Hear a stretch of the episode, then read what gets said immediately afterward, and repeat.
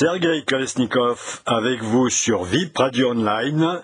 Voici le billet numéro 15 du 3 juillet 2023, les procès staliniens de BFM TV.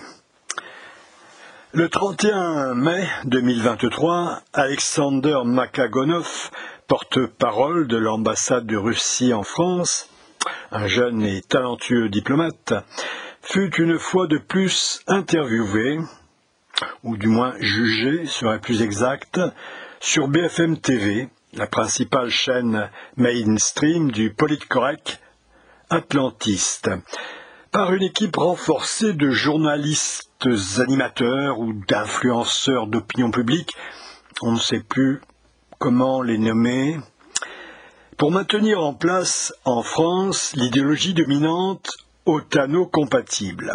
Alors il y avait là du beau linge. Euh, Roselyne Bachelot, ancienne ministre devenue femme de médias, qui à vrai dire faisait tapisserie. L'inoxydable Ulysse Gosset, journaliste de politique étrangère euh, que l'on ne présente plus. Elsa Vidal, donnée comme spécialiste des sociétés post-soviétiques sur RFI après un passage dans l'humanitaire et qui faisait une excellente passionnariat. Pauline Simonet, journaliste, présentatrice, grand reporter sur France 24 et spécialiste de l'Afrique. Enfin, l'animateur de choc, Maxime Switek, dans le rôle de l'accusateur public Wyszynski, qui auparavant a tenu, euh, avec beaucoup de talent d'ailleurs, le rôle de l'amuseur public dans l'émission C'est dans l'air. Alors avec les interviews de Makagonov, comme celle auparavant de Piotr Tolstoï, vice-président d'Adouma, nous ne sommes plus dans le journalisme, mais dans un genre nouveau, mêlant spectacle, propagande, tribunal et joute sportive, genre combat de catch, ce qui est excellent pour l'audience. Ils étaient donc à 5 contre 1 ce 31 mai, avec comme mission de faire grimper l'audimat et de le décerveler, de marteler encore et toujours la pensée politcorrecte pro-américaine. Tous ces journalistes sont, paraît-il, de grands professionnels à la carrière éblouissante, ce qui interpelle tout de même vu la pauvreté de leur argumentaire. Et c'est peut-être cela qui me fait penser au procès stalinien des années 30, dont le ridicule de l'accusation atteignait déjà des sommets. Oh certes, il n'y a pas que dans les pays totalitaires, comme l'URSS de Staline, que l'on peut voir de tels procès-spectacles. Mais hélas, notre beau pays euh, en prend le chemin.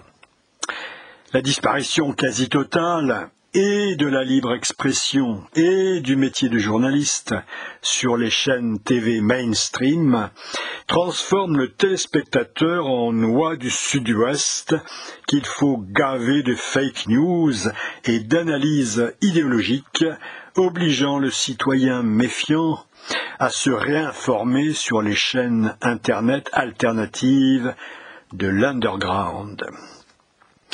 Bien sûr, euh, l'enjeu du spectacle BFM TV n'avait rien à voir avec les procès de Moscou des années 30. Makagonov n'allait pas ensuite être livré aux tueurs du, NKVD, ni aux lions des jeux du cirque de la Rome antique. Eh oui, si les journalistes sont en possession du pouvoir médiatique, ils n'ont pas, pas encore, le pouvoir policier.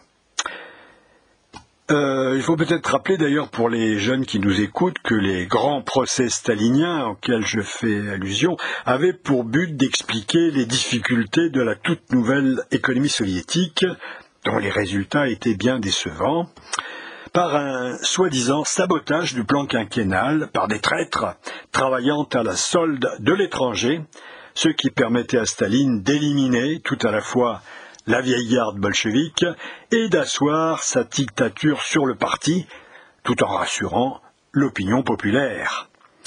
Et sur BFM TV, ben, c'est pareil. Il s'agit de travestir la défaite du régime de Kiev et de ses affidés en victoire glorieuse de la jeune démocratie ukrainienne et d'endormir ainsi l'opinion publique. Alors je vais structurer mon billet en deux temps. D'abord le mensonge et ensuite la folie. Comme tout procès stalinien, l'interview de Makagonov est basée sur la négation du réel, qui s'exprime ici dans le mantra accusateur Vous avez agressé l'Ukraine Certes, mentir, c'est tout un art, et faire démarrer le procès à la date du 24 février 2022, jour de l'invasion, permet de surfer sur un non-dit implicite, c'est-à-dire que l'Ukraine jusque-là était heureuse et tranquille, rêvant d'intégrer l'Union européenne et l'OTAN, lorsque soudain surgit tel un aigle noir, le barbare des plaines russes, pour agresser un pays souverain. J'ai encore dans l'oreille les propos délirants d'Elsa Vidal après que Makagonov ait acculé à reconnaître l'existence d'une guerre civile en Ukraine. Elle disait en substance ce sont des, des, Ukrainiens qui se battent contre des Ukrainiens. Que vient donc faire la Russie au milieu de tout ça? Avez-vous été attaqué à un moment donné par l'Ukraine? ajoutait-elle, en s'adressant évidemment à Makagonov.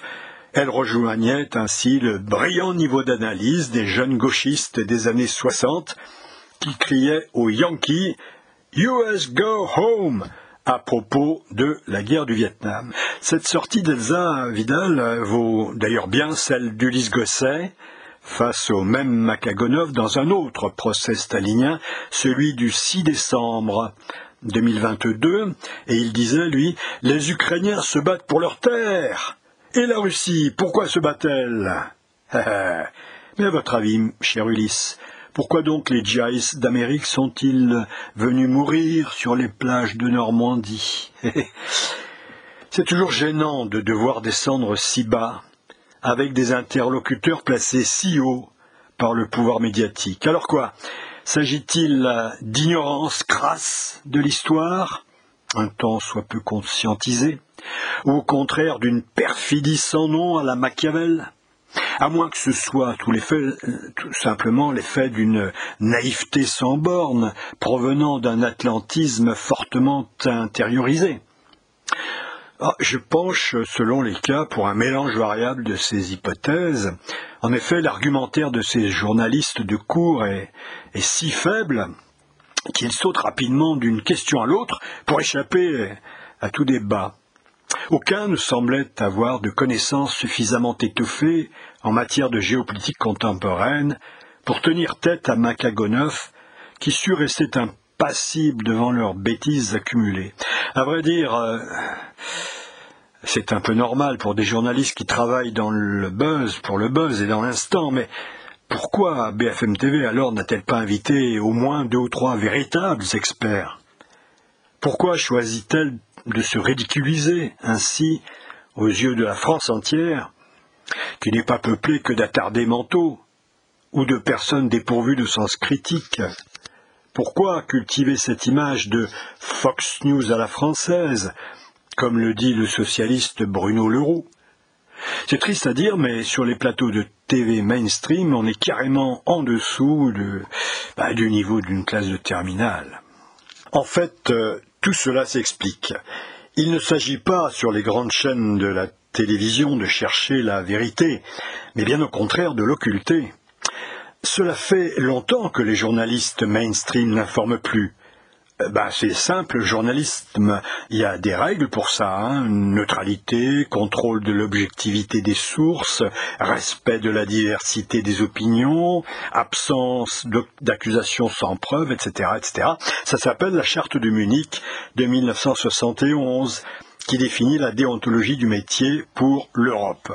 En fait, euh, ce nouveau type de journaliste ressemblerait plutôt à des commissaires politiques, voyez, qui cherchent à éduquer le téléspectateur au politically correct, une sorte d'instituteur euh, New Age.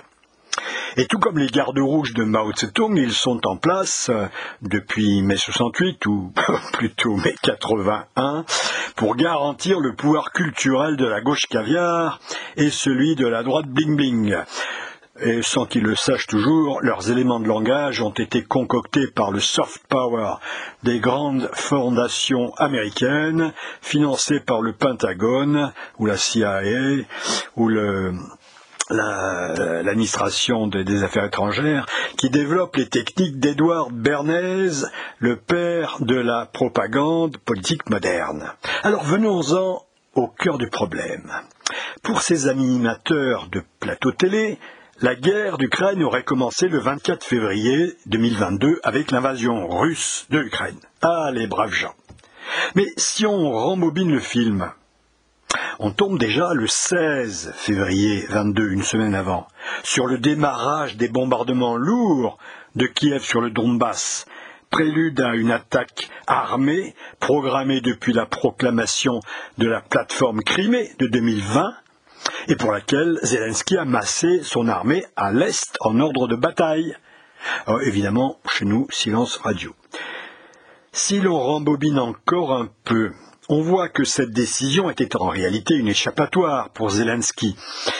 Eh oui, il a été porté à la présidence en avril 2019 par une vague de près de 75% des voix contre Poroshenko pour en finir avec la guerre civile et faire la paix.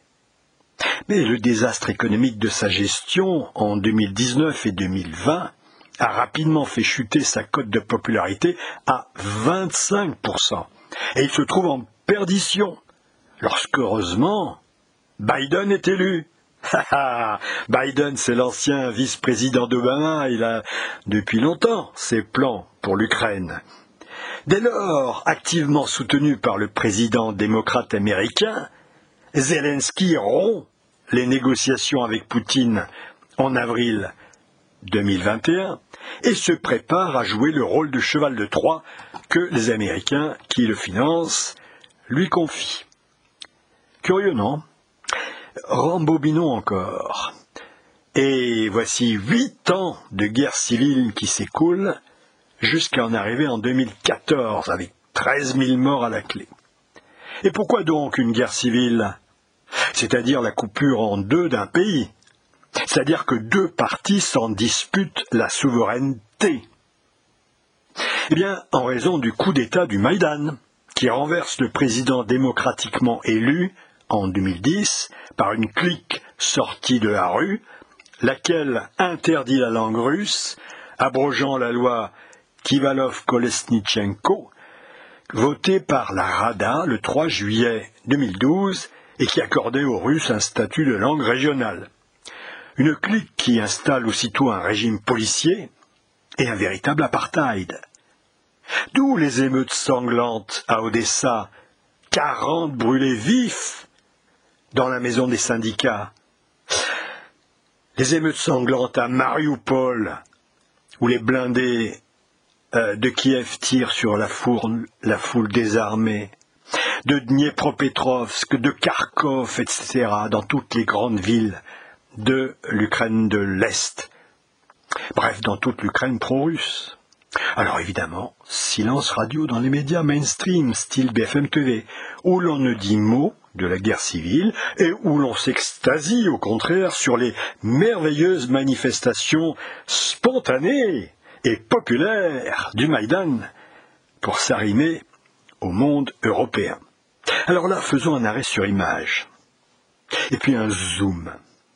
Et on s'aperçoit alors que ces manifestations sont en fait canalisées par les néo-nazis du Pravi Sector et de Svoboda, qui n'hésiteront pas à tirer avec leurs snipers sur la foule pour faire croire à la répression policière. Et ça marche. Et si on rembobine encore, on trouve les groupes professionnels d'agitation propagande américains. On trouve là la sous-secrétaire d'État Victoria Nuland, en train de décider à Kiev, ben, ni plus ni moins que de la formation du futur gouvernement ukrainien, avec Yatsenuk à la tête, etc. On peut remonter ainsi jusqu'à la révolution orange, il le faudrait d'ailleurs si on avait le temps, de 2004, et à toutes les révolutions de couleur orchestrées par la CIA à l'époque de George W. Bush, pour mettre en pratique la doctrine Brzezinski d'effacement du monde russe au profit de l'hégémonie mondiale américaine. Je rappelle que pour Brzezinski, euh, il y a une seule façon pour que le monde soit en paix, c'est qu'il soit sous le contrôle absolu de l'Amérique. Bon, ce sont là, hélas, des faits qui manquent à la culture de nos chers experts BFM TV pour la compréhension de l'histoire réelle. Ce que Makagonov, le pauvre homme, était obligé de dire, fort diplomatiquement, c'est son métier, il disait Pour vous, tout commence le 24 février 2022. Ainsi, sans même remonter jusqu'à 1991, on peut déjà comprendre le piège américain dont parlait Marek Alter devant le journaliste Patrick Simonin, littéralement éberlué sur TV5 Monde le 1er juin 2022. J'ai d'ailleurs rencontré euh, Marek Alter au salon de Roquebrune. Je lui dit que c'était un de mes plus beaux souvenirs de, toute ma vie. Ça l'a fait rire. Après avoir englouti euh, les anciens pays socialistes dans l'OTAN et étendu les bases américaines tout autour de la Russie, l'oncle Sam a patiemment armé l'Ukraine pro-Bandera de Kiev pour la lancer contre l'Ukraine pro-russe du Donbass. Ce piège concocté par la Rand Corporation en 2019, qui euh, c'était pour le Pentagone, ce, piège était génial et Poutine ne pouvait pas y échapper.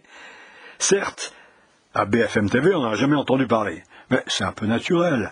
On ne peut pas demander à des, animateurs de plateau télé de jouer le rôle de journalistes d'investigation. C'est pas le même métier. Il faudrait des analyses approfondies, comme le reportage de Manon Loiseau à la conquête de l'Est 2005, où les cadres américains interviewés, chargés de l'agite-propre en Ukraine, parlent ouvertement d'impérialisme et de manipulation et en sont fiers. Bah oui, pour eux c'est pour leur, le plus grand bien des habitants de la planète finalement, pensent-ils que, et pour celui des intérêts de l'Amérique qu'ils agissent ainsi. Alors il faut voir dans ce reportage, pour le croire, le t-shirt orange épinglé au mur du bureau de McCain, avec la date des révolutions de couleur réussies et celles qui restent à faire. TBD, to be done. Comme la Russie. c'est certes choquant, mais au moins c'est sincère. Précisons que Manon Loiseau est Grand Prix Reporter sans frontières 2004.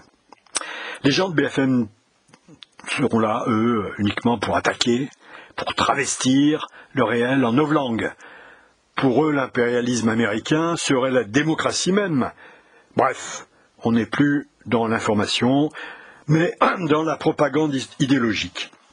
D'ailleurs, ils ont terminé l'émission parfaitement heureux et confortés dans leur vision, à voir leurs œillades euh, entendues et leurs gestes surjoués de, découragement face à Makagonov véritablement obtus à leurs yeux, soupir et sourire en coin.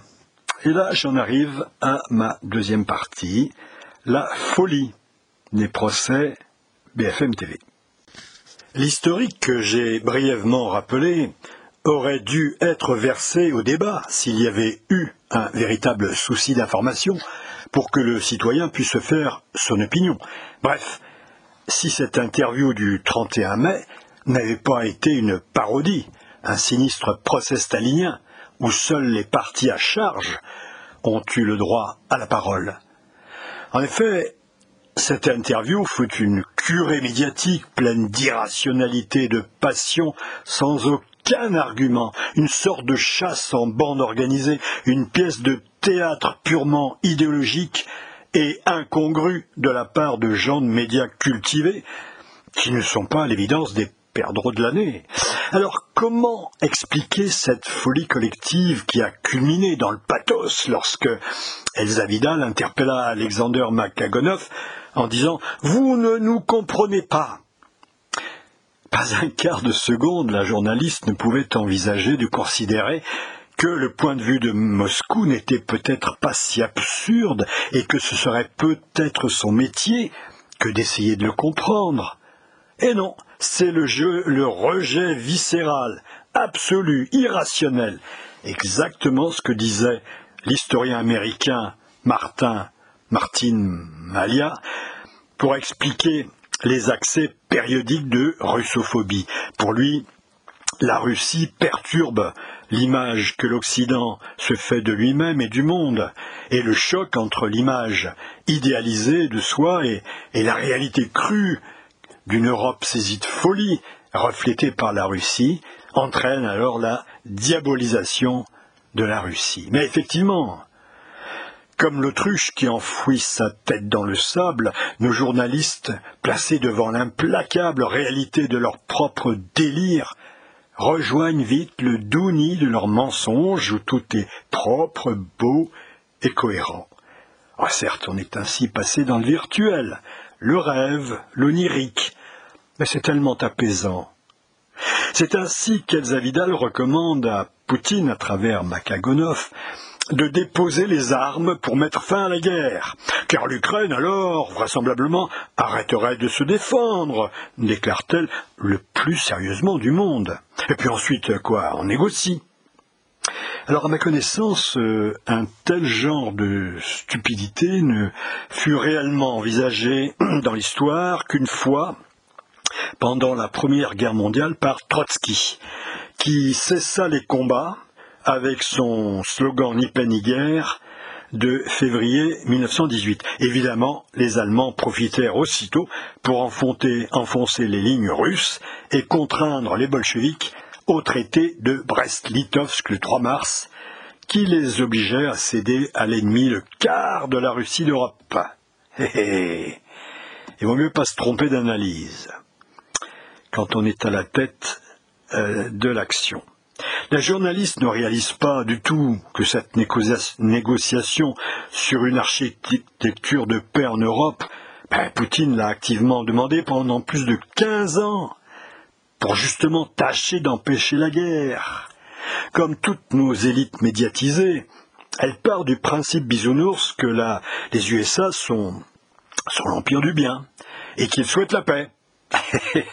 Avec son passé dans les ONG de l'humanitaire, à 100 lieues des réalités de la géopolitique, elle ne peut évidemment soupçonner une seule seconde que les dirigeants américains sont aux anges avec cette guerre qui constitue pour eux l'aboutissement d'un effort vieux de 30 ans pour marginaliser la puissance russe.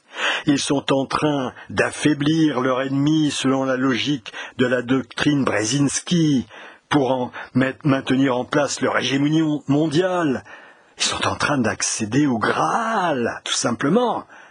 Leur intérêt est évidemment que cette guerre dure, sans toutefois déborder dangereusement vers une escalade, euh, notamment nucléaire, dont ils pourraient souffrir eux-mêmes. Mais par contre, ils sont prêts à se battre jusqu'au dernier Ukrainien. Alors pourquoi une telle naïveté que partagent sans réserve tous les journalistes qui étaient présents à ce projet, procès d'anthologie Certaines personnes, euh, surtout à l'extrême gauche, évoquent la pression des directeurs d'antennes et des propriétaires des chaînes, voire des gratifications financières pour le parler politique correct des journalistes.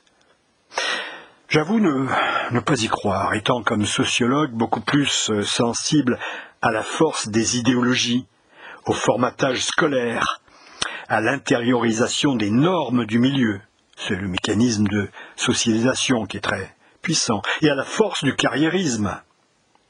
Tous mécanismes qui sont capables de vous faire prendre des vessies pour des lanternes, et ceci en toute bonne conscience.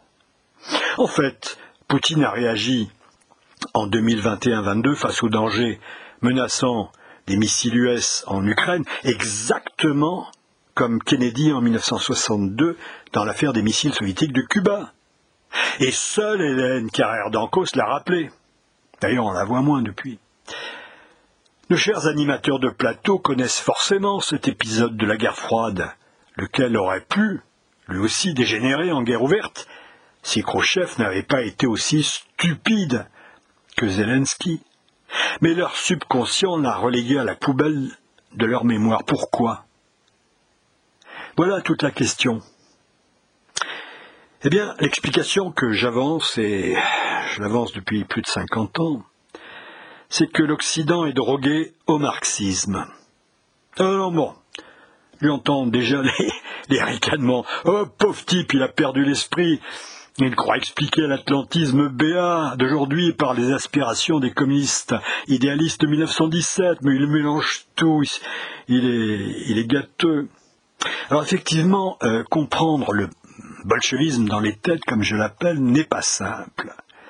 En gros, le marxisme est à la fois une analyse irremplaçable des déterminants matériels de l'histoire, et par ailleurs une utopie complète basé sur la croyance au matérialisme dialectique construit sur le principe de contradiction. Mais les contradictions hegeliennes n'existent tout simplement pas. C'est de la folie scientiste, pure 19e siècle. Et c'est pourquoi le schéma de Marx d'ailleurs ne fonctionne pas. Et c'est pourquoi Lénine a dû créer le Parti communiste et fabriquer le bolchevisme, qui est le marxisme en action. Pour réussir, il a dû se contredire et accepter de penser la révolution au travers du volontarisme d'une minorité agissante, fanatisée. C'est-à-dire exactement l'inverse quoi, du marxisme. Et il a eu son heure de gloire à Saint-Pétersbourg en 1917, mais il n'est pas mort. Et ce n'est pas de l'histoire ancienne, loin de là. En France, ayant raté la prise du pouvoir en 1944 comme en 1968, il a réussi son coup avec Mitterrand, le bolchevisme, qu'il a installé au pouvoir culturel, radio, télévision, presse. Et depuis, il agit efficacement, comme l'explique son promoteur américain Edward Bernays, pour détruire l'ordre bourgeois disent les marxistes, en fait euh, l'ordre tout court, parce que la bourgeoisie, le prolétariat, la lutte des classes, tout ça, c'est du délire de Marx, délire scientiste 19e. Ça n'a jamais existé. Le bolchevisme politique n'a rien à voir avec les aspirations socialistes à un monde plus humain. Hé hé, non, c'est une morale prométhéenne, toute de contestation de l'ordre établi, de détestation des valeurs traditionnelles, de volonté de bâtir une ère nouvelle, au-delà des classifications politiques de gauche et de droite. Et Macron en est le porteur inconscient aujourd'hui. La culture woke en est la pointe avancée. Pour ma part, je pense donc que le consensus médiatique repose sur l'idéologie progressiste néo-marxiste issu des années 60 qui a gangréné l'intelligentsia occidentale et notamment française, et c'est ce que j'appelle le bolchevisme dans les têtes. Et c'est ainsi que la gauche anti-américaine, notre gauche hein, des années 60, se retrouve aujourd'hui parmi les soutiens actifs du Pentagone et de la CIA, parce que ça quand même, c'est un sacré paradoxe. Le prototype de cette évolution intellectuelle, c'est André Luxman, maoïste à 30 ans en 68, qui rompt avec le marxisme en 74 et devient activiste pro-otanien en 99 en soutenant les bombardements de la Serbie avec son copain BHL. Elana Veva Fellini. Les baby boomers d'après-guerre se sont embourgeoisés et leurs enfants sont aujourd'hui parfaitement désorientés. Seule leur reste la critique hargneuse et destructive du marxisme 68 art, seul leur reste la boussole du progressisme idéalisé, et seul leur reste la bonne volonté, au sens de Bourdieu, propre à accélérer leur carrière professionnelle. Grandis dans une société en déliquescence, sans aucun repère ni ossature intellectuelle, dans une école républicaine en ruine, pour eux, l'histoire passée est illisible, le présent, le présent aberrant, le futur désespérant. Ils sont hélas les fruits mûrs d'une chute accélérée, d'un processus de dégradation mis en route depuis des décennies et qui se dessine plus nettement à présent. Mais rien n'est écrit. Cette atmosphère délétère dans laquelle se meut l'Occident actuel, qui ne concerne après tout qu'à à peu près 10% de la population mondiale, n'est pas forcément indestructible.